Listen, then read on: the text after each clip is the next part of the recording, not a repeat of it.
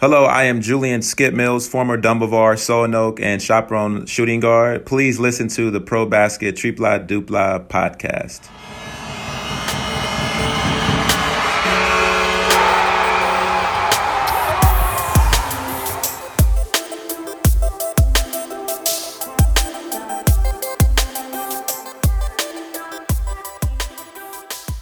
Sziasztok, köszöntök minden hallgatót, én Magyar Dávid vagyok, ez pedig a ProBasket Tripla Dupla Podcast legújabb része, és igazán különleges rész lesz a mai, ugyanis ez az első olyan podcast epizód, amiben egy hosszabb hangvételű, külföldi játékossal készült interjút hallhattok, és hát aki annak idején odafigyelt a Facebookon és az Instagramon volt egy szavazás, amely szerint örülnétek, hogyha nem csak olvasni lehetne a fordítást, hogy mi volt a beszélgetésben, hanem egy magyar alámondásos narrációt is hallanátok, úgyhogy a mai epizód egy ilyen epizód lesz. Meghallgathatjátok először eredeti angol nyelven a Julian mills készült beszélgetést.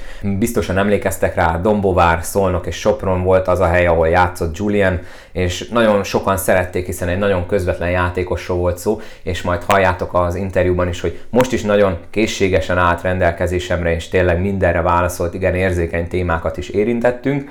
Szóval először meghallgathatjátok a vele készült beszélgetést eredeti nyelven angolul, aztán pedig aki szeretné magyarul hallgatni, mert nem tud úgy angolul, az tekerjen a leírásban szereplő időpontra, és ott pedig meghallgathatja szintén ezt az angol nyelvű interjút magyar alámondással. Na de mielőtt belekezdenénk, akkor hagy mondjam el az ilyenkor szokásos dolgokat, hogy legyetek szívesek, lájkoljátok a Facebook oldalt, illetve kövessetek Instagramon, és ha tetszik az, amit csinálok, illetve értékelitek ezt a munkát, amit belefektettem, mert egyébként ezzel a mai epizóddal iszonyat mennyiségű munka volt, akkor legyetek kedvesek, írjatok véleményt, értékelést, csillagozást, amit éppen lehet az adott oldalon, illetve iratkozzatok fel természetesen a podcastre abban az applikációban, amelyikben hallgatjátok, iOS-en, Androidon, PC-n, bárhol fel tudtok iratkozni. Ha esetleg van olyan program, amelyikben szeretnétek, hogy elérhető legyen a podcast, de nem találjátok, akkor ezt pedig írjátok meg nekem, és elintézem.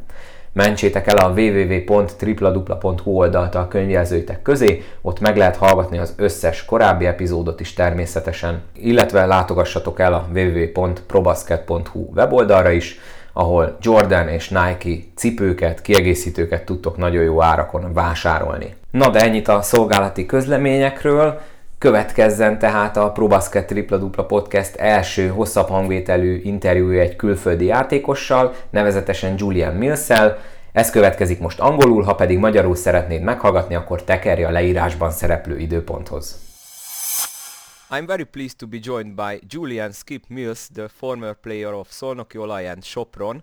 Uh, maybe a lot of our audience remembers him. Julian, welcome to the podcast. Good morning. Good morning. Thank you for having me. It's always a pleasure to uh, to speak with the the Hungarian uh, family. I uh, still call it like my second home. It's great to hear that.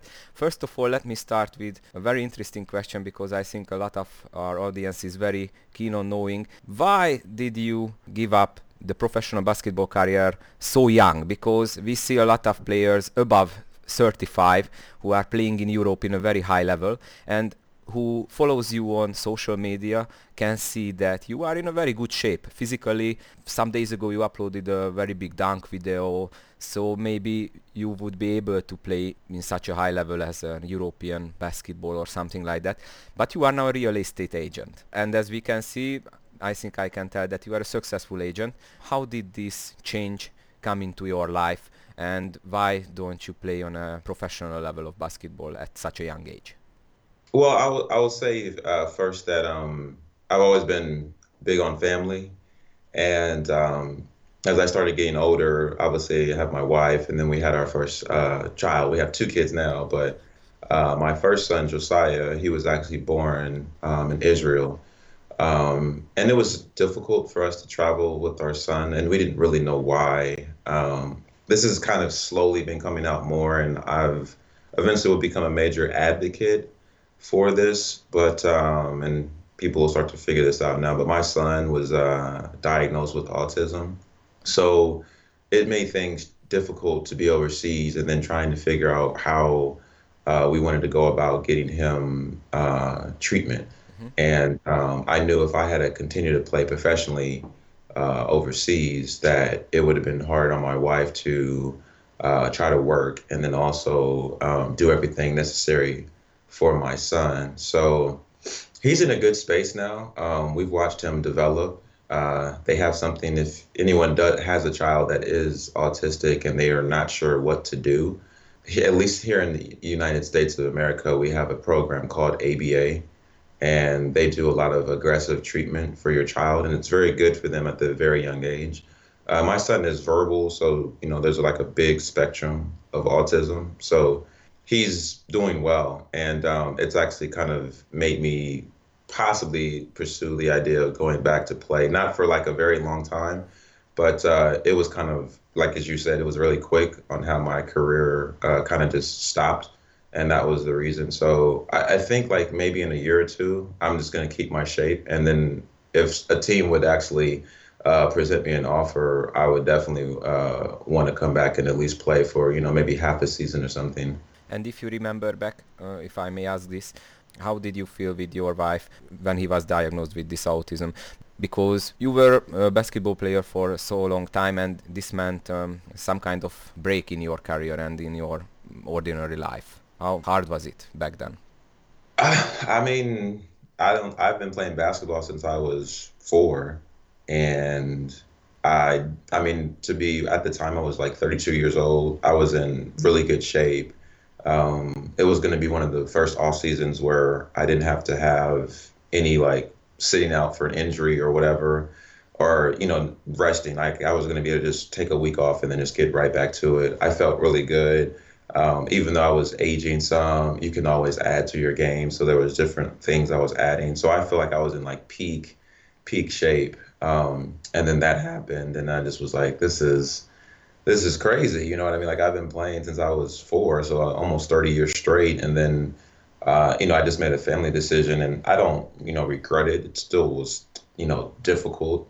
But, you know, you, you just start to think about, you know, the things that you've been able to accomplish, which they were great over the 10 years I did play. And you just hold on to some of the memories and then you, you focus in on your, your family. But it's, I mean, it's still tough now because I know I could be still playing now. I mean, I know I'm in good enough shape to still play, but yeah, I don't know. Like, and everyone, I think everyone in life has some decision that you know becomes very tough. Maybe not the same as mine, but we all uh, run across that tough decision, and you just try to do the best you can. And so this was in 2017 when you were yes. uh, here in Sopron in Hungary. Yeah, yeah, and that was obviously a tough year in Sopron. I mean, we had really uh, high hopes that season. I remember we had a really good preseason. I, I, don't remember how many games we lost, but we were like almost undefeated in preseason that year. Um, and then we started the season off pretty pretty well. Um, I think we were like in the top four at least for the first six to seven games, and then we hit a, a dip and some things happened, and then we just never really got back to shape. But um, but yeah, I mean it was at the end of the day, you know, that's basketball. You you go in, you want to win, and you know sometimes things don't work out. And then other years like you know Dumbovar and Solonok, uh, they work out. So uh, I guess I was two for three in Hungary. yeah, it's a it's a good uh, ratio. Back to this real estate agency. How did that come exactly? And what was your plan when you were playing basketball? Uh, I assume that you plan to do something after your professional career will end. What was your dream to become after playing basketball? Um, had no idea. I mean, realistically, basketball is everything and that's all you want to do. Um, I mean, some guys have future plan for basketball after they retire, so to speak. And I was just one of those guys that was so involved with basketball that I just really didn't know what I wanted to do when I retired. I was, I, I maybe at some point will go into coaching, but I've always been unsure of that because, you know, you put so much effort into the game. You know, I feel like even if I do go into coaching, I need like a little bit of a break uh, from it because you're just giving your heart to it. But I, I honestly didn't know. I mean, currently now I'm a real estate agent, so I sell you know residential real estate. Um, I do a lot of things with like investment properties. I can't say that that was my something I was like, yes, this is what I'm going to do when I get done playing. But uh, you know, it's it's kind of worked out, and it's taught me a lot about you know patience and the other side of the world, which realistically I, I do enjoy my job with real estate. It's taught me a lot, but I mean, there's nothing like uh, you know, playing a game. Uh, where was that at in um, Jefferson, and we were in the Final Four, FIBA Euro Cup challenge. Um, that was an, amazing experience. I mean, I just remember the fans being so loud uh, before we even came out to play the game. I could hear them from the locker room. I just, it was like the most surreal feeling. Like I just had all types of just energy through my body when they were cheering. Yeah, that was a great experience. I, I didn't have voice for, I think, three or four days after that Debrecen tour. You went to the Ball State uh, University, am I correct? Yes, I have the, uh, it's right here. this is your, your NCAA jersey? Yes, yes, NCAA jersey. Uh, by the way, do you have all your previous team's jersey in your collection? I want to say I have all of them, but maybe like one or two. I don't have one for Dumbarvar, but I have like the All Star jersey from Hungary that year. I definitely have two Solonov jerseys, I believe, the tops, and I have at least one or two chaperones. So I have almost everything from Hungary except for the Dumbarvar actual jersey. You played here in Hungary, of course. Before that, you came in the Dutch league, and before that, you played in Australia also. So what was it like on the other continent, on the other side of the world, in Australia, at such a young age? Australia was beautiful. Uh, I'm from Indiana, which we get similar weather to Hungary. Um, they're almost the same. And to be able to go somewhere where you're on you know, the beach. um, it's warm weather almost the whole year round. And it's the country as a whole. Like, I mean, there was no transition in terms of the language because they speak the same language as we do. So it was an easy transition for me and my wife at the time. It was it was beautiful. I mean, I it was a very big country. Um, the people were very welcoming. Uh, very strong league too. I mean, there's a lot of uh, good players, and I, I mean, I, I, I, liked it a lot. I liked uh, Australia. Um, Holland was uh, a nice country as well. Um, smaller country, but uh, a lot of good food. Um, the fans were into the games too as well. Uh, pretty pretty strong league as well. So Israel is also nice too. I played there for about four years, and um, my apartments were like right on the the beach. I remember I was like, I don't. At some point, I'm not going to be here, so I would try to make it a point to um, eat on my balcony every day and like stare at the Mediterranean Sea and just soak it in because like one day you're going to be back in Indiana and you're not going to see any water near you. in the Netherlands, have you tried the famous coffee shops? uh, because uh, I'm retired now, I can speak on that. Um, my wife, we have we don't really, you know, get into that that uh, field of life, so so to speak. And uh, I was actually, I think, uh, this is like April, so I had a, a, a leg injury at the time, so I wasn't actually playing. So we drove up to Amsterdam. Um, we were like, you know what? Let's just try it one time. Let's just see what happens. So um, we were wondering why it was so busy in Amsterdam that day, and you know, we didn't even realize it, but it happened to be uh, 420, April 20th. So everyone's basically, you know, indulging in uh, extracurricular activities, so to speak.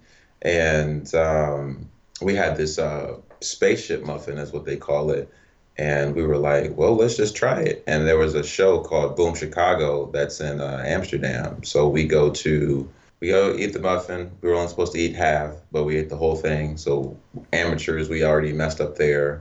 And then we uh, go to the show, and then my wife actually started to, you know, hallucinate at the time, uh, which was totally funny because I've never seen her do that before ever and I'm just laughing at her. And um, we drive home, and then it was my turn, and then I was it just was it was just a very very fun experience. Uh, we haven't really necessarily done that again like that but uh, it was yeah it was it was pretty crazy. And like you said those shops are literally uh, everywhere. I mean you could probably find a coffee shop before you find a gas station. Maybe i can say that uh, the season that you spent at here in Szolnok was the most successful one because you won the championship and the national cup. And as you already mentioned you participated in the Euro Challenge Final Four. If I say that this was your most successful season in Europe, am I correct or is there any, for example, in the Israeli Championship that maybe was more fun and more successful than this Szolnoki season? Uh, because we played also in the international level, I would definitely say that was probably the most uh, successful uh, season for me. And we won the obviously the the Hungarian uh, both of them. So um, in terms of winning, that was definitely uh, the most successful. Uh, because of my role, I mean, I was coming off the bench sometimes. Sometimes I was starting. Um, I mean, personally, for me, like from a playing standpoint, I mean, I've had other seasons that were better, but as a totality, if you're taking, you know, personal accomplishments and the team success, that was definitely the most successful season for sure.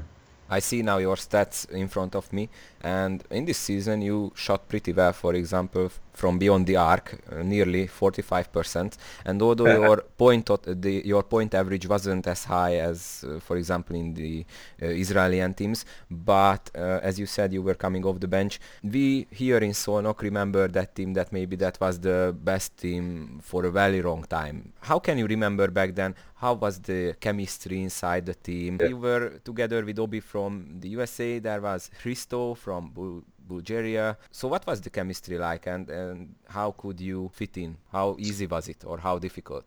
Uh, it was. I mean, it was a situation when you're taking a lot of talent and you're trying to put it into really centralized area. So anytime you're taking a lot of talent with you know egos and egos, you know they're they're needed. You know what I mean? Like when you're you know out there playing and you have a lot of people critiquing your game, you have to have an ego. Otherwise, you're gonna break. So with that being said, there's you know downsides to having ego. So you know we're all trying to fit into uh, this little pod, and we all you know feel like we could score you know this amount of points. Even though Obi had probably the most individual success on that team, you know there were times where even he had to kind of pull back some uh, with Bader and you know Hristo. I think everybody we had to all kind of sacrifice. Brandon Gay, we kind of had to sacrifice some of our games and uh, individual success uh, for the betterment of the team. And you know, at the beginning it was a little bit tough, and we were all trying to you know figure each other out because as every year when you're overseas, you usually don't have the exact same team, so it takes time to learn everybody's game and everybody's moods and things like that. But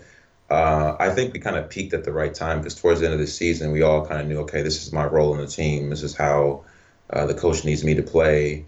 Um, and then it just we started clicking, and I think everyone kind of saw that where it was just like we, I mean, towards the end of the season, almost felt like we were just undefeatable, where we knew we were going to win. And even in the Euro Challenge, I mean, if it isn't for like a play here or play there, I mean, we go to the championship, and then who knows uh, what happens because that Turkish team with uh, the two NBA players, Carlos Arroyo and Pasman Sabanto, I mean, we gave them everything that they wanted. You know, it was all the way down to the wire. So uh, I think overall we did an amazing job to you know go that far, and um, you know it's it's fun to be remembered possibly as you know the best team in Hungary or at least you know one of the the better teams. That's always a good feeling to know that you know you have kind of put yourself in history.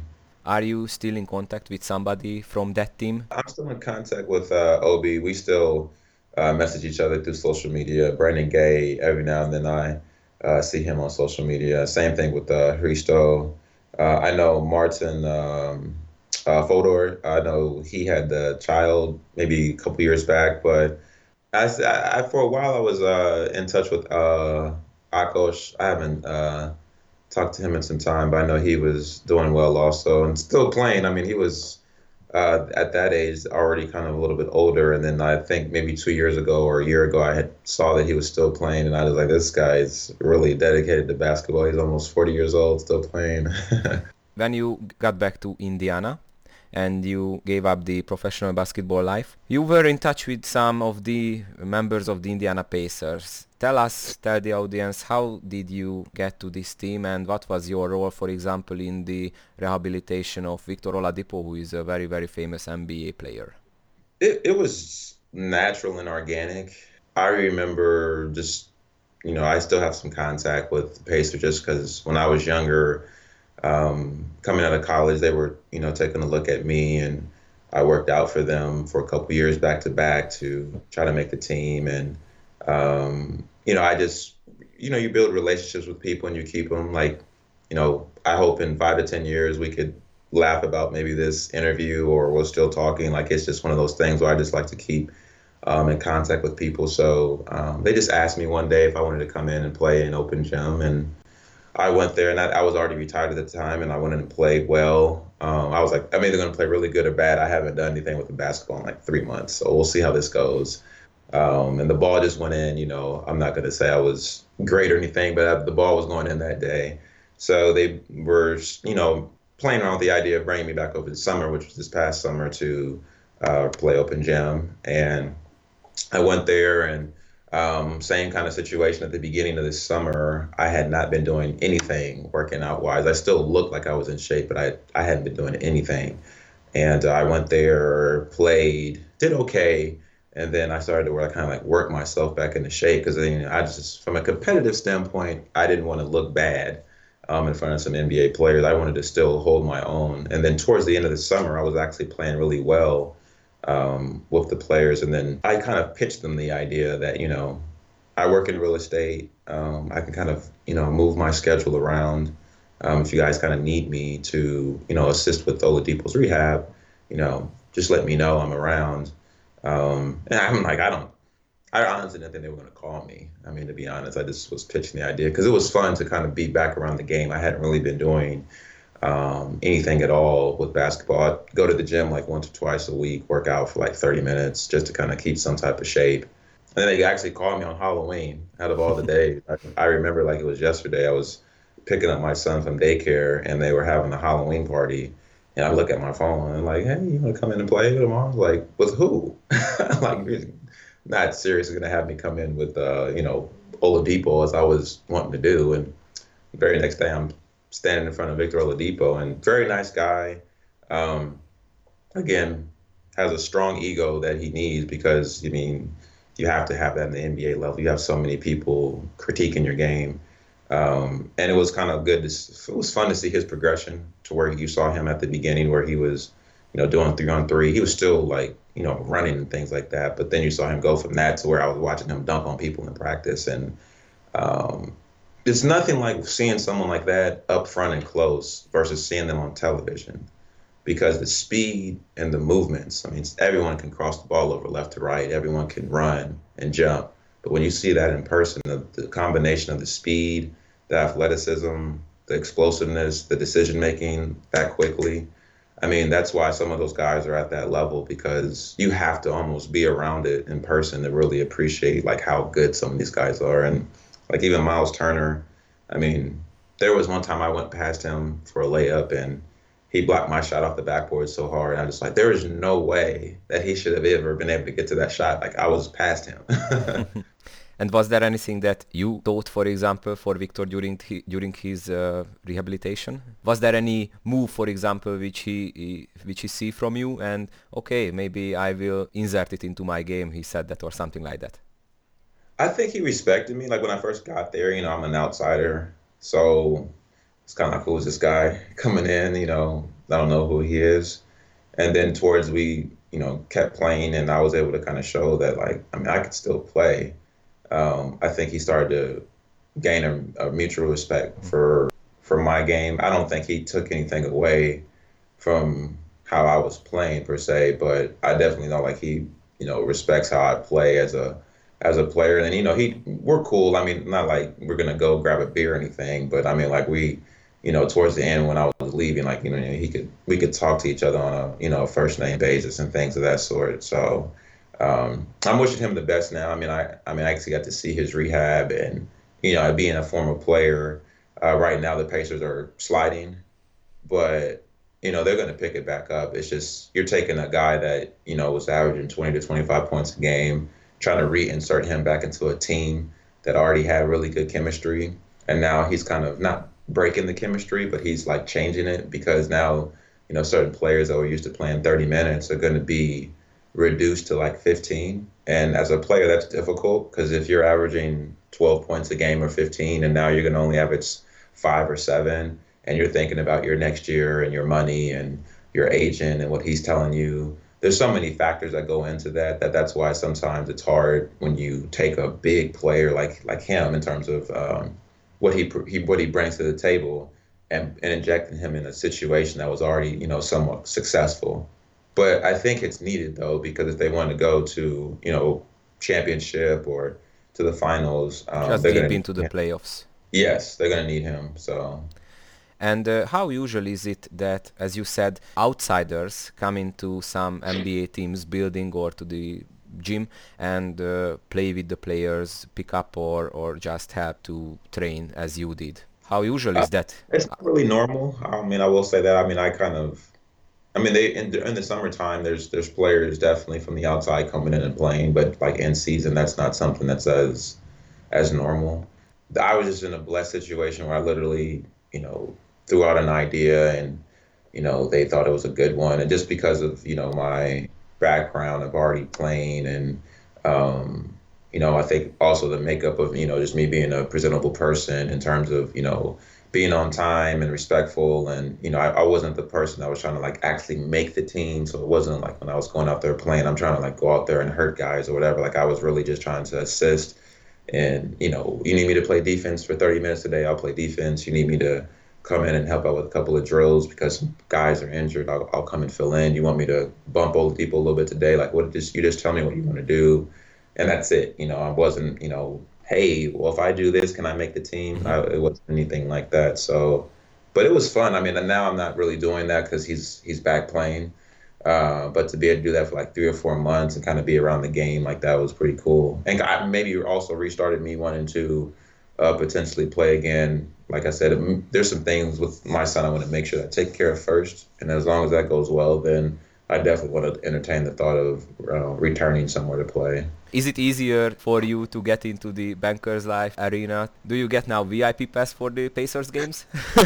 or you are just an ordinary man who try to get the best value tickets via, for example, SeatGeek or something like that?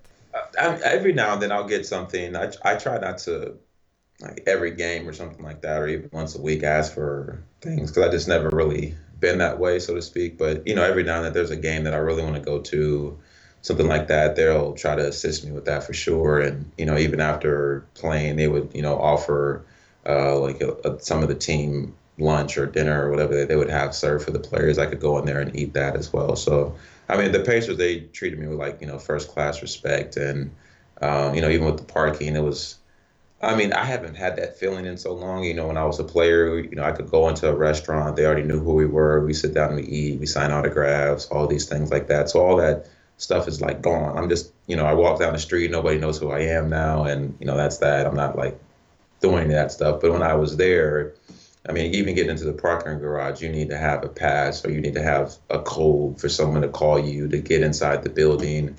Um, so I mean, now I'm like, you know, they're asking me who I am. I'm like, hey, I'm practicing with the Pacers today, and I can kind of see people's faces, like, oh, who is he?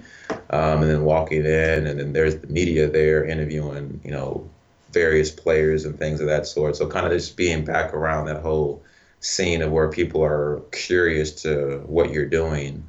Um, that was kind of um, that was that was fun. I mean, that was kind of like reliving the moment. But I try not to get too caught up in it because I knew that wasn't you know my reality that was you know their reality and have you sold any house for example for any players for example if there is a new player do you help them to get somewhere to live yeah i mean i, was i've been working on that so um, i want it to be natural again you know i don't want to be the guy that's like every day hey you want to buy a house you want to buy a house you want to buy a house like i, I really don't like uh, that type of selling i mean i definitely like if i'm on facebook i'm more so letting people know what i'm doing um, not to make you like try to buy a house today or anything like that. But I do post a lot about real estate, but more so just let you know like kind of like what's going on. Um, if there's a player that definitely wants to buy, I will more than I tell you right now, I will definitely help you out to find the house. But uh, I, I'm not gonna. I don't want to like like really try to force you into buying it or something like that. It's just not my personality. One last question before we finish. Your name, Skip. Where does it Where does it come from? is it your nickname or, or, is it uh, your your is it part of your full name? Because everywhere we can uh, read that Julian Skip Mills, or this Skip is just a nickname which came attached to your full name. It's a nickname. My dad gave it to me. Um, it's not attached to anywhere of my government identification. Um, he gave it to me when I was little, and I never really asked him why. I don't know. I, I tell everyone this the same, like kind of like a mystery. Um, and he, I've never asked him why he gave me that nickname, and then it kind of just stuck. And because the nickname is so far away from my real name, like people all the time are like, "Who is that?" Like if I say Julian, and they don't know me as that, and they only know me as Skip, they have no idea what I'm talking about. And then when I say Skip, and some people don't know my nickname, and they only know me as Julian, they're just completely like confused. So and I do that now with real estate because like I forget which name I've said over the phone because I'll say, "Hey, this is Skip" on the phone for the first time, or "Hey, this is Julian," and people are like confused. So even like right now, like if I have a, a house that I'm selling, I'm like listing it. Um, like I wrote Julian like Skip Mills on the sign that's outside in the yard, so there won't be any confusion.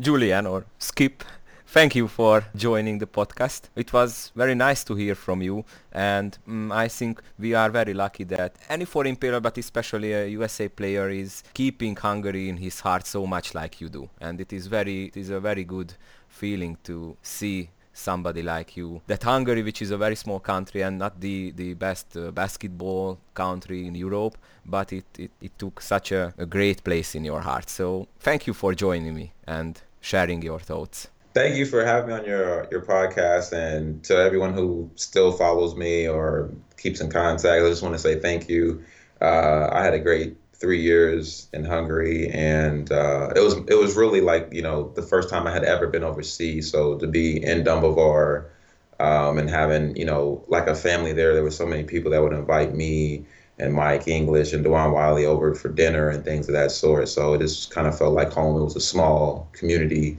obviously the games were smaller gym but very loud so i just was appreciative of everyone in dumbovar the fans and then obviously going to solno want to thank all you fans there as well. I mean you guys were amazing. All the games whether we were good or bad you know you cheered for us. Um, and then chaperone obviously wasn't you know the greatest season but i still had a good time while i was there. And I just want to say thank you to anyone who supported me in my career in hungary Julian Mills, thank you again and enjoy your life back there in Indiana. And all right, thank you, David. Talk to you soon. Thank you. I'm very pleased to be joined by Nagy örömömre szolgál, hogy itt köszönhetem Julian Skip Mills, a Szolnoki Ola és a Sopron korábbi játékosát. Talán sokan emlékeztek rá. Julian, köszöntlek itt a podcastben, jó reggelt! Welcome to the podcast. Good morning. Good morning. Thank you for Jó reggelt, köszönöm, hogy itt lehetek. Mindig nagyon örülök, ha beszélhetek a magyar családomnak, ugyanis még mindig második otthonomként tekintek Magyarországra. It's great to hear that.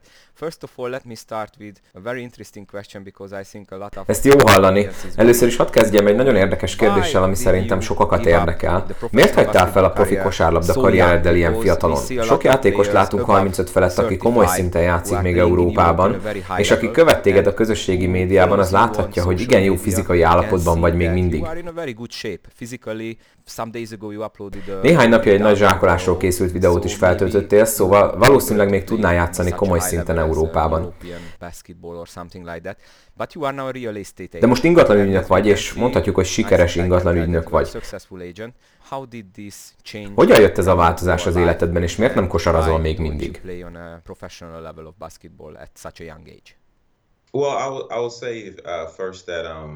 Először is nagyon fontos volt a család.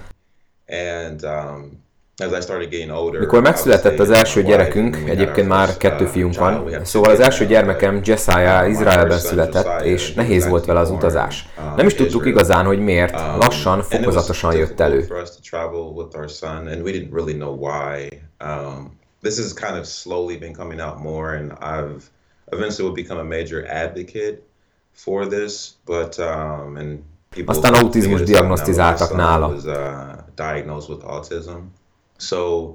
Szóval egyre nehezebb volt a tengeren túlon lenni, és ki is kellett találnunk, hogy milyen kezelést kapjon. És tudtam, hogy ha Európában maradok játszani, akkor a feleségemnek nagyon nehéz lesz a munka mellett még minden szükséges dolgot megtenni a fiunkért.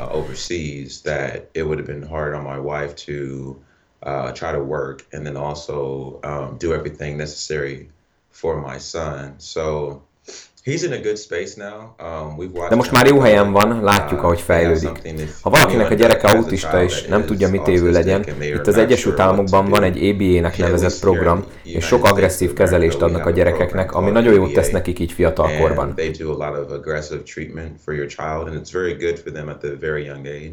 Uh, az én fiam verbális, tehát magas szinten működnek a funkciói, és nagyon szépen is halad. Így igazából el is gondolkoztam azon, hogy visszatérek a pályára. Nem hosszú időre, de ahogy te is mondtad, a karrierem igen hirtelen ért véget ez okból. But uh, it was kind of like as you said, it was really quick on how my career uh, kind of just stopped. Szerintem egy-két évig most formában tartom magam, és ha lesz egy csapat, aki ad ajánlatot, mindenképp visszatérek, uh, például egy fél szezon erejéig. Uh,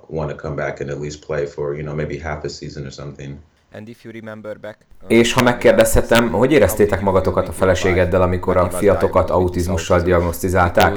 Már régóta profi kosárlabdázó voltál ekkor, és ez egyfajta törést jelentett a karrieredben és az addigi életedben. Mennyire volt ez nehéz akkoriban? Négy éves korom óta kosárlabdázom. Akkor 32 évesen nagyon jó formában voltam.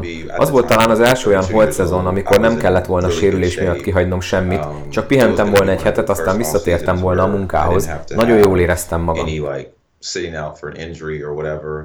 or you know resting like i was going to be able to just take a week off and then just get right back to it i felt really good még akkor is, ha már egyre idősebb voltam, még mindig lehet valami újat hozzátenni a játékomhoz, szóval csúcsformában voltam, um, amikor ez történt. Őrület volt, hisz négy éves korom óta játszottam, majdnem 30 éve egy húzamban, uh, de hoztam egy döntést a család érdekében. But you know, you, you just start to think about, you know, nem bánom, persze akkor is nehéz volt, de arra gondolok, hogy miket voltam képes elérni, nagyon jó dolgokat a közel tíz év alatt, amíg profi szinten játszottam, aztán pedig a családra koncentráltam. Persze még mindig nehéz, mert most is tudnék játszani, vagyok olyan jó formában.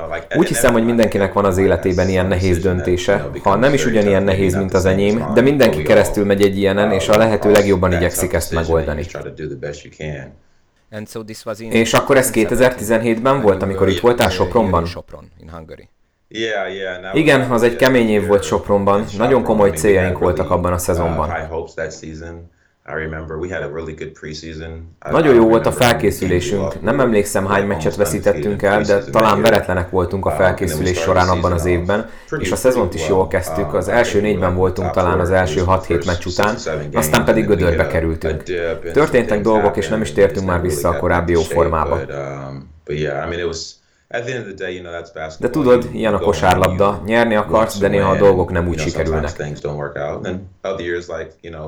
A korábbi évek Dombováron és Szolnokon jól sikerültek, szóval háromból kétszer jól sült el a dolog Magyarországon.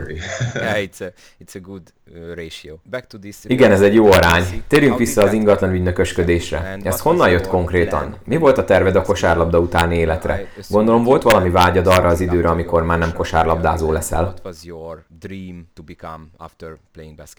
Um, had no idea. I mean, really, Hú, nem volt ötletem. Valójában a kosárlabda volt mindenem, csak ezt akartam csinálni. Um, I mean, some guys have future plan úgy értem, vannak olyanok, akik tervezgetnek a kosárlabda utáni életre, miután visszavonulnak, de én az a fajta voltam, aki annyira a kosárlabdának szentelt mindent, hogy nem is gondolkodtam azon, mihez fogok kezdeni, ha abba hagyom.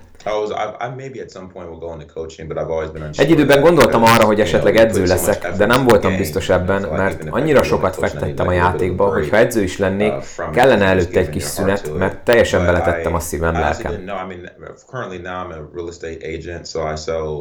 Most pedig ingatlan ügynök vagyok, lakóingatlanokat um, és befektetési célú ingatlanokat adok el. Nem mondom, hogy ez volt, amire készültem, ha abba hagyom a játékot, de bevált és sokat tanultam uh, belőle. Türelmet és azt, hogy hogyan működik az élet másik oldala. Igazából élvezem a munkámat, de persze egyáltalán nem olyan, mint játszani uh, például a Debreceni FIBA Euro Challenge 4-es uh, döntőjében. Um, Na, az egy hihetetlen élmény volt. Um, Emlékszem, hogy a szurkolók már azelőtt iszonyat hangosak voltak, hogy kijöttünk volna az öltözőből. Ott is hallottam uh, őket, ez volt a legszürreálisabb élményem, hatalmas energiát adott a szurkolásuk most surreal feeling. Like I just had all types of just energy through my body when they were cheering. Yeah, that was a great experience. I Igen, az nagyon jó élmény volt. Emlékszem, hogy három vagy négy napig nem is volt hangom azután a Debreceni túra után. A Ball State Egyetemre jártál, jól tudom? Am I correct? Yes. Igen, itt van. Right here. ez az NCA mezed? NCA jersey? Yes. Igen, ez az. Uh, Egyébként megvan minden korábbi csapatod meze a gyűjteményedben? Szeretném azt mondani, hogy igen, de talán egy-kettő nincs. Például Dombóvár mezem nincs, de abból az évből megvan az All-Star mez. Persze van két Szolnok mezem, van egy-két Sopron is, szóval Magyarországról minden megvan a Dombóvár kivételével.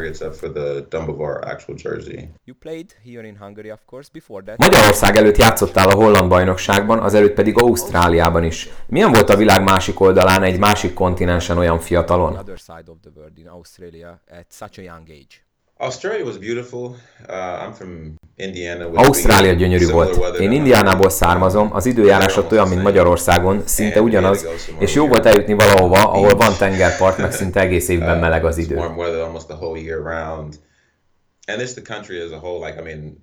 Az átállás nem volt nehéz, ami a nyelvet illeti, ott is angolul beszélnek, így nekem és a feleségemnek is könnyű volt megszokni az országot. Gyönyörű volt, nagyon nagy ország, az emberek nagyon kedvesek voltak, a bajnokság nagyon erős volt, sok jó játékos volt ott. Szerettem nagyon Ausztráliát. Hollandia is szép ország volt, kisebb, de nagyon jók voltak az ételek például. A szurkolók nagyon imádták a kosárlabdát, és a bajnokság ott is igen erős volt pretty strong league as well. So Israel was also nice too. I played there. Izrael, ott négy évet játszottam, uh, és a lakásom a tengerparton volt.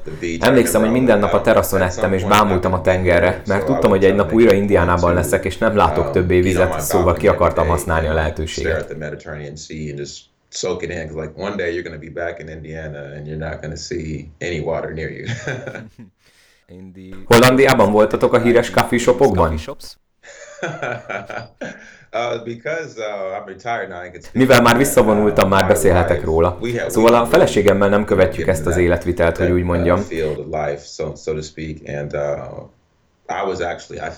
Azt hiszem április volt, és épp egy lábsérülésem volt, szóval nem játszottam. Úgyhogy elmentünk Amsterdamba, hogy kipróbáljuk egyszer, hogy milyen érzés is. Um, try it one time, let's just see what happens. So Amsterdamban aznap nagyon nagy volt a nyüzsgés. Akkor nem tűnt fel, de pont április 20-a volt, szóval mindenki el volt merülve, hogy úgy mondjam, különféle tevékenységekben. indulging in uh, extracurricular activities, so to speak. And um, volt egy űrhajó nevű Muffin, és úgy voltunk vele, hogy hát próbáljuk ki. És pont volt egy Boom Chicago nevű rendezvény, erre mentünk el. A Muffinnak csak a felét kellett volna megennünk, de végül megettük az egészet.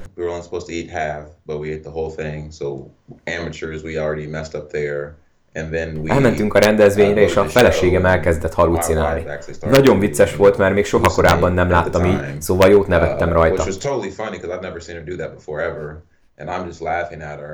uh, rajta. Aztán hazamentünk, és én következtem. Egy nagyon vicces uh, élmény volt, de nem csináltuk soha többet, de nagyon uh, őrült volt. Ezek a boltok tulajdonképpen minden sarkon ott vannak, könnyebben találsz ilyet, mint egy benzinkutat. Maybe I can say that uh, the season Talán mondhatom, hogy a Szolnokon töltött szezonod volt a legsikeresebb, mert megnyertétek a bajnokságot és a Magyar Kupát, és ahogy már mondtad, a Euro Challenge négyes döntőjében is szerepeltetek. Szóval ha azt mondom, hogy ez a szezon volt a legsikeresebb, akkor igazam van, vagy van más például az izraeli bajnokságban, ami esetleg jobb és sikeresebb volt, mint a Szolnoki?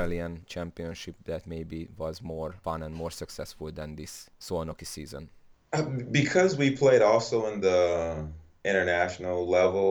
mivel játszottunk a nemzetközi porondon is, azt mondom, valóban ez volt számomra a legsikeresebb szezon. Megnyertük Magyarországon mindkét sorozatot, szóval ilyen szempontból tényleg a legjobban sikerült szezon volt. Uh. Uh, because of my role, ha a szerepemet nézzük, volt, hogy a padról jöttem, volt, hogy kezdtem. Máshol a játékomat nézem, akkor sikeresebb szezonom is volt, de összességében, ha az egyéni és csapat sikereket is nézem, akkor igen, ez volt a legsikeresebb szezon egészen biztosan.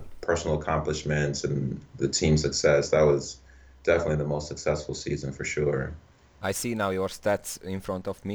Most épp a statisztikádat nézem, és abban a szezonban nagyon jól dobtál, főleg a triplát közel 45%-kal. A pontátlagod ugyan nem volt olyan magas, mint például az izraeli bajnokságban, de hogy mondtad is volt, hogy a kispadon kezdtél.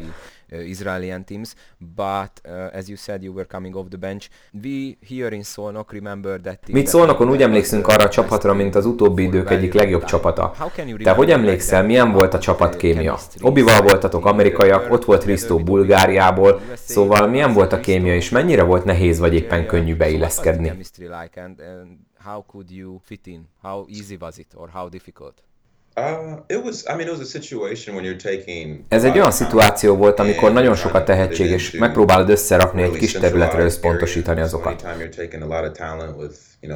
Szóval bármikor, amikor ilyen sok tehetséget és vele egót próbálsz összerakni, és az egóra szükség is van, mert amikor játszol és elkezdi kritizálni a játékodat, szükséged van az egódra, különben megtörsz.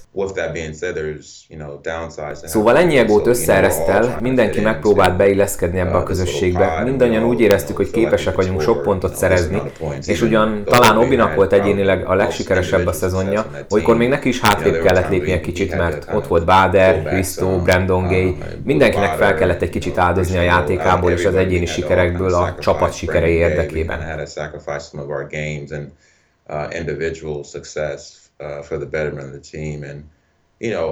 Az elején kicsit nehéz volt, mindenki próbálta megtapasztalni a másik játékát, mert amikor itt játszol Európában általában, minden szezonban más a csapat, nem ugyanaz a keret, és így időbe telik megtanulni a többiek játékát, mozgását. Úgy érzem, pont jókor értünk a csúcsra a szezon vége felé. Mindenki tudta, mi a szerepe a csapatban, és hogy az edző kitől milyen játékot vár el. Egyszer csak minden klappolt. A szezon vége felé szinte legyőzhetetlenek voltunk. Még a Euro Challenge-ben is, ha máshogy alakul egy-két játék, akkor a döntőben játszhattunk volna, és akkor ki tudja, mi lett volna. A török csapatban volt két egykori NBA játékos, Carlos Arroyo és Mensa Bonsu, de mi a végletekig kihívás elé állítottuk őket. Szerintem összességében nagyon jó munkát végeztünk, hogy addig eljutottunk. És jó érzés, hogy talán a legjobb magyar csapatként emlékeznek ránk, vagy legalábbis a jobb csapatok között tartanak számon. Mindig jó érzés, ha úgy érzed, hogy beírtad magad a történelemkönyvekbe. Tartod még valakivel a kapcsolatot abból a csapatból? Még mindig szoktam a közösségi média oldalakon beszélgetni Obival, vagy ha látom, akkor Brandon Gay-el is. Krisztó ugyanez, ismerem Fodor Marcit, tudom, hogy pár éve született gyereke. I, for a while I was uh, in touch with uh, egy időben beszéltem Horváth Ákossal is, most már egy ideje nem beszéltünk, de tudom, hogy jó volt, és még játszott. Mármint már akkoriban is nálam idősebb volt egy-két évvel, és amikor mostanában láttam, hogy még mindig játszik, azt gondoltam, hogy wow, ez az ember aztán igazán elkötelezett a kosárlabda felé, már közel 40 éves és még mindig játszik. Amikor visszamentél Indiánába, és abba hagytad a kosárlabdát, kapcsolatba kerültél az Indiana Pacers néhány tagjával. Meséld el kérlek a hallgatóknak, hogy hogyan kerültél ehhez a csapathoz, és hogy mi volt a szerepet például Viktor Oladipo a híres NBA játékos rehabilitációjában. Ez igazából természetesen és könnyen ment. Volt még néhány kontaktom, hiszen annak idején megnéztek engem is, amikor kikerültem az egyetemről. Edzettem náluk pár évben, megpróbáltam bekerülni a csapatba, és ilyenkor szerez az ember néhány ismerőst.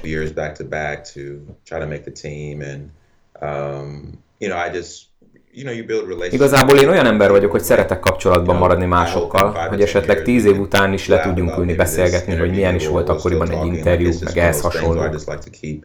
Um, um, szóval egyszer csak felhívtak, hogy lenne um, kedvem menni egy nyílt edzésre. Akkor már visszavonultam, de elmentem és egész jól játszottam. Pedig akkor már három hónapja labdát sem fogtam a kezemben. Úgy voltam vele, hogy majd meglátjuk, mi lesz. A labda meg beesett a kosárba. Nem csináltam én semmi különlegeset, aznap egyszerűen csak beesett a labda. Szóval már az az előtti nyáron is gondolkodtak, hogy meghívnak, de most ekkor úgy mentem oda, hogy tényleg semmit nem csináltam hónapokig. Úgy néztem ki, mint aki jó formában van, de nem edzettem. De elmentem, játszottam és jól csináltam. And I went there, played, did okay, Elkezdtem magam újra formába hozni, mert azért nem akartam rossznak tűnni, volt bennem versenyszellem, mégiscsak ott van néhány NBA játékos. Szóval a nyár végére már egészen jól ment a játék, és feldobtam nekik az ötletet, hogy ingatlan ügynök vagyok, tehát tudom úgy alakítani a napi rendemet, hogy ha szükségük van rám, akkor segítek, például Viktor Aladipó rehabilitációjában. Csak hogy tudják, hogy rendelkezésre állok.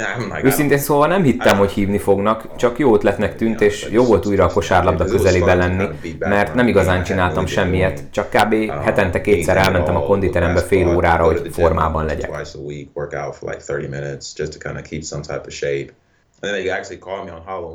És aztán pont Halloween napján hívtak fel, úgy emlékszem rá, mint a tegnap lett volna. A fiamat hoztam el épp a napköziből, Halloween partiuk volt. Aztán ránéztem a telefonomra, kérdezték, hogy lenne kedvem másnap? menni játszani. Not seriously gonna have me come in with, uh, you know, Kérdeztem, hogy játszani kivel? És komolyan Oladipóval kellett játszani. A következő nap pedig ott állok szemben Viktor Oladipóval.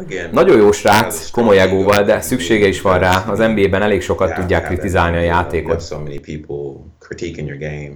Um, és jó volt látni a fejlődését, látni az elején, amikor még csak két-három dolgot csinált. Még csak futott meg ilyenek, de innen jutottunk oda, hogy láttam őt átzsákolni másokat edzésen. Um, Semmihez sem fogható ilyen játékost ennyire közelről látni. Teljesen más, mint tévén nézni. A sebesség és a mozgás, mert ugyan mindenki tud keresztátütést, mindenki tud futni és ugrani, de mikor látod élőben a sebesség és az atletikusság ilyen kombinációját, a robbanékonyságot és a hihetetlen gyors döntéshozást, ezért vannak ezek a srácok azon a szinten. Ott kell lenned élőben, hogy igazán értékelni tud, mennyire is jó játékosok ők. Like even Miles Turner, ott van például Miles Turner. Egyszer elmentem mellette és feltettem egy zicsert. Olyan erővel blokkolt és csapta a labdát a palánkra, pedig nem lett volna szabad blokkolni ezt a dobást, már túljutottam rajta.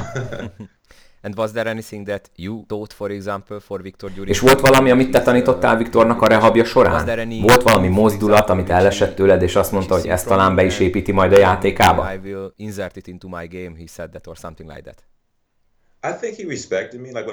Úgy gondolom, hogy tisztelt engem. Amikor először oda mentem, mint egy kívülálló, úgy volt vele, hogy ki ez az ember. Nem tudta, ki vagyok. Aztán a végére meg tudtam neki mutatni, hogy tudok játszani. Elkezdte ő is tisztelni az én játékomat.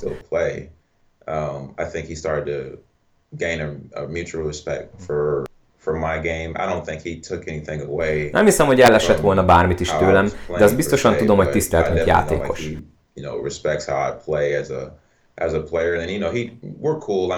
Jól el voltunk, na nem úgy, hogy elmegyünk együtt meginni valamit, de a végén, mikor már végeztünk az edzéssel, tudtunk beszélgetni egymással úgy, hogy a keresztnevünkön szólítottuk egymást. Um, a legjobbakat kívánom neki. Valóban láthattam a gyógyulását. A Pacers most csúszik lefelé, de újra össze fogják szedni magukat. Ha fogsz egy 20-25 pontot átlagoló játékost, akit vissza kell építeni a csapatba, aminek már megvolt a jó kémiája, és nem mondom, hogy megbontja ezt a kémiát, de mindenképp megváltoztatja.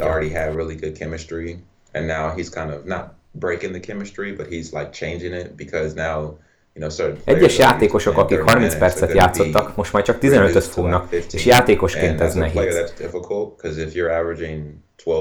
Szereztél eddig 12-15 pontot, most meg majd csak 5 vagy 7-et, és közben gondolsz a következő évre, a pénzre, az ügynöködre, hogy mit fog mondani neked. Sok összetevője van ennek, és ezért is nehéz, ha van egy ilyen jó játékos, mint ő, aki sokat tud letenni az asztalra, és beilleszted egy olyan helyzetbe, ami már alapból sikeres volt.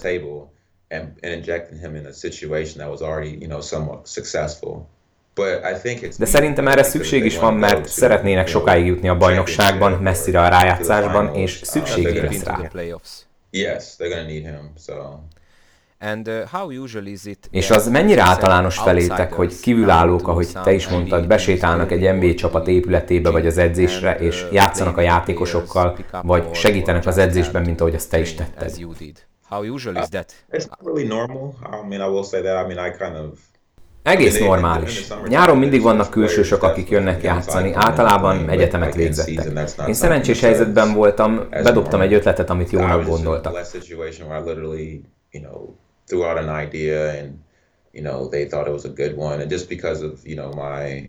játékos múltam, illetve a megjelenésem, hogy egy megbízható ember vagyok, pontos és tisztelettudó, meg az, hogy nem a csapatba akarok kerülni, és nem az volt a cél, hogy sérülést okozak másoknak, csak segíteni akartam.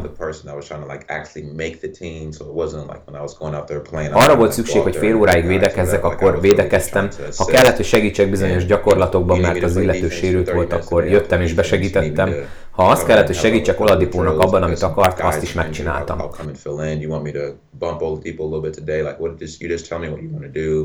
And that's it. You know, I wasn't, you know, nem az volt, hogy hé, ha ezt megcsinálom, akkor bekerületek a csapatba.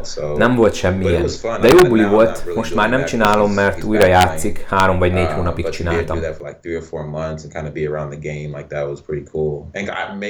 Arra jó volt, hogy újra megjött a kedvem a játékhoz, talán újra játszani is fogok. Először vannak dolgok, amiket a fiammal kapcsolatban el kell intézni, de ha azok menni fognak, utána mindenképp foglalkoztat a gondolat, hogy visszatérjek játszani. Is it easier for you to get into the Bankers Life arena? Egyszerűbb most bejutnod a Pacers arénájába? Kapsz VIP belépőt? Vagy csak átlagember módjára próbálod megszerezni a legjobb áron a jegyet?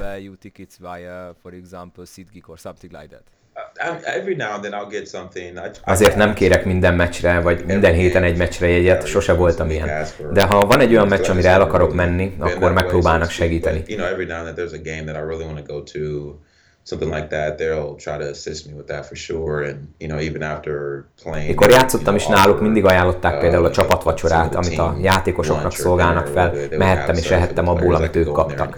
A Pacers első osztályúan bánt velem. Um, you know, even with the parking, it was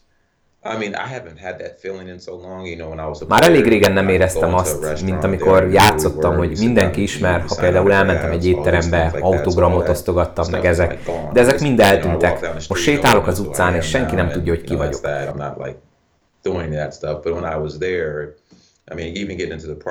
Amikor ott voltam a Pacersnél, a parkolóba bejutáshoz is kellett egy belépőkártya, vagy egy telefonhívás, hogy beengedjenek az épületbe. Um, Most megkérdezik, hogy ki vagyok, én megmondom, hogy a pacers edzek ma, és látom, hogy kérdezik magukban, hogy ki lehet ez. Um, Aztán megyek, ott vannak a riporterek, épp a játékosokat kérdezgetik. Szóval ezekhez a dolgokhoz visszatérni jó munka volt.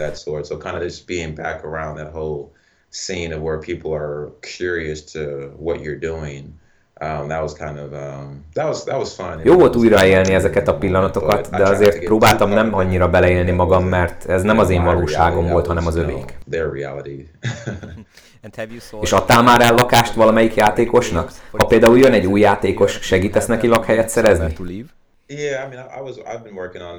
Igen, dolgoztam már ezen, de azt akartam, hogy természetes legyen. Nem akartam az a srác lenni, aki minden nap azzal jön, hogy akarsz venni lakást, akarsz venni lakást, akarsz venni lakást. Nem szeretem ezt a fajta eladást. Például Facebookon sokkal jobban hirdetem, hogy mit csinálok, um, nem úgy, hogy azt akarom, hogy házat vegyél tőlem, de sokat posztolok az ingatlanokról, így azért tudatva, hogy mégis mit csinálok. Ha van egy játékos, aki lakást akar venni, akkor komolyan mondom, hogy segíteni fogok neki házat venni, de nem akarok tényleg senkit se ebbe beleerőltetni. Az nem az én stílusom. One last question before we finish. Még egy utolsó kérdés, mielőtt végzünk. A neved, Skip, ez honnan jött? Ez a beceneved, vagy része a teljes nevednek? Mert mindenhol azt látjuk, hogy Julian Skip Mills, vagy a Skip csak egy becenév, ami így hozzánőtt a rendes nevedhez to your full name? It's a nickname. My dad gave it to me. Ez egy becenév, az édesapám adta nekem, nem szerepel a személyigazolványomban. Um, Akkor adta nekem ezt a becenevet, amikor kicsi voltam, és sosem kérdeztem tőle, hogy miért. Így olyan rejtélyes maradt. Um, Egyszerűen rajtam ragadt. És mivel a becenevem teljesen távol áll a rendes nevemtől, sokszor fordul elő, hogy az emberek kérdezik, hogy ki vagy. Ha azt mondom, hogy Julian, és nem ismernek így, csak mint Skip, akkor fogalmuk sincs, hogy kivel beszélnek, és ha azt mondom, hogy Skip, de az illető csak Julianként ismer, akkor teljesen összezavarodik. And then when I say Skip, and some people don't know my nickname, and they only know me as Julian, they're just completely like confused. So most az ingatlanozásnál azért használom, mert elfelejtem, melyik nevemet mondom épp a telefonba, mert vagy azt mondom, hogy Hello Skip, vagy Hello Julian, aztán nem akarom, hogy emiatt kavarodás legyen. Szóval, ha van egy ingatlan, amit hirdetek, akkor Julian Skip Mills írok a hirdetésre, um, mert így nem lesz félreértés.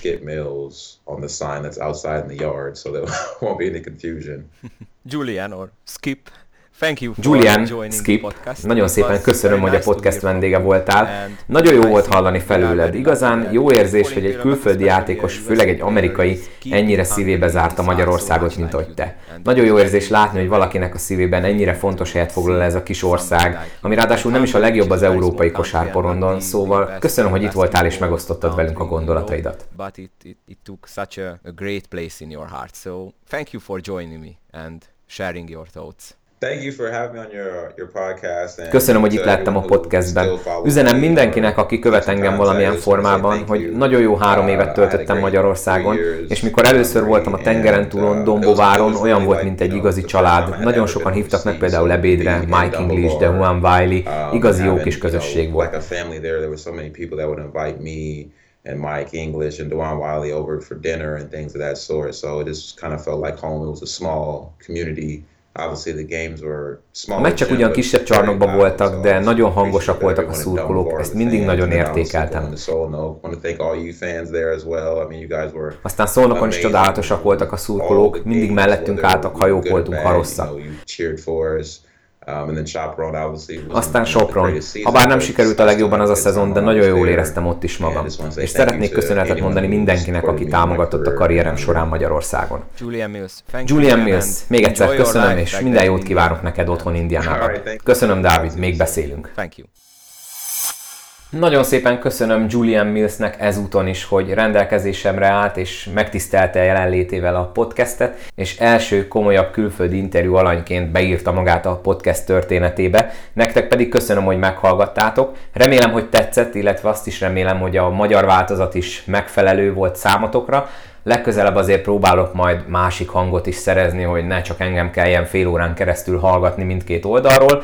Remélem azért elviselhető volt ez a fél óra. Tudjátok, iratkozzatok fel, akármelyik applikációban vagy weboldalon is hallgatjátok a podcastet, lájkoljátok, legyetek szívesek a Facebook oldalt, kövessetek Instagramon, írjatok értékelést, véleményt, bármilyen ötletet, vagy hogyha valami nem tetszik, azt is nyugodtan írjátok meg, hiszen hogyha kapom a visszajelzéseket, akkor tudom továbbfejleszteni a podcastet, ki tudom esetleg javítani azokat a hibákat, amiket észrevesztek. Látogassatok el a probasket.hu weboldalra is, hogyha Jordan és Nike márkájú cipőkre, kosárlabda kiegészítőkre lenne szükségetek jó áron, és természetesen hallgassátok továbbra is a Probasket tripla dupla podcastet. Még egyszer nagyon szépen köszönöm, hogy meghallgattatok, sziasztok!